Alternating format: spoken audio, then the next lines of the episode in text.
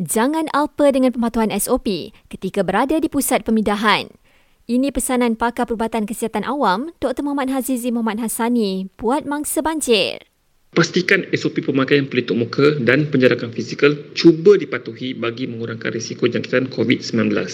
Perkara yang paling mudah untuk dibuat adalah pengasingan mangsa yang bersimptom atau mangsa yang sedang di bawah arahan kuarantin daripada mangsa banjir yang lain.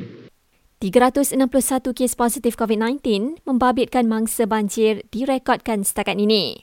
Namun menurut K K M, tiada kes dikesan di pusat pemindahan sementara. Lebih enam puluh dua ribu mangsa banjir kini berlindung di pusat pemindahan di enam negeri dan satu wilayah. Pahang tertinggi dengan lebih tiga puluh tujuh ribu, diikuti Selangor iaitu hampir dua puluh dua ribu orang.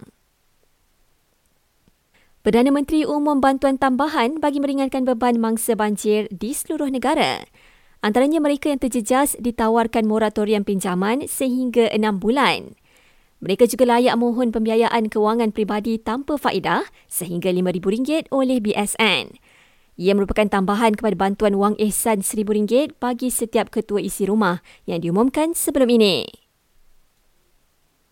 K K M gantung sementara penjualan tiket bas dan penerbangan ke Singapura di bawah laluan penjalanan vaksin V T L bermula hari ini. Ia susulan kenyataan Kementerian Kesihatan Singapura berhubung kewujudan satu kluster tempatan COVID sembilan belas berkemungkinan melibatkan varian Omikron.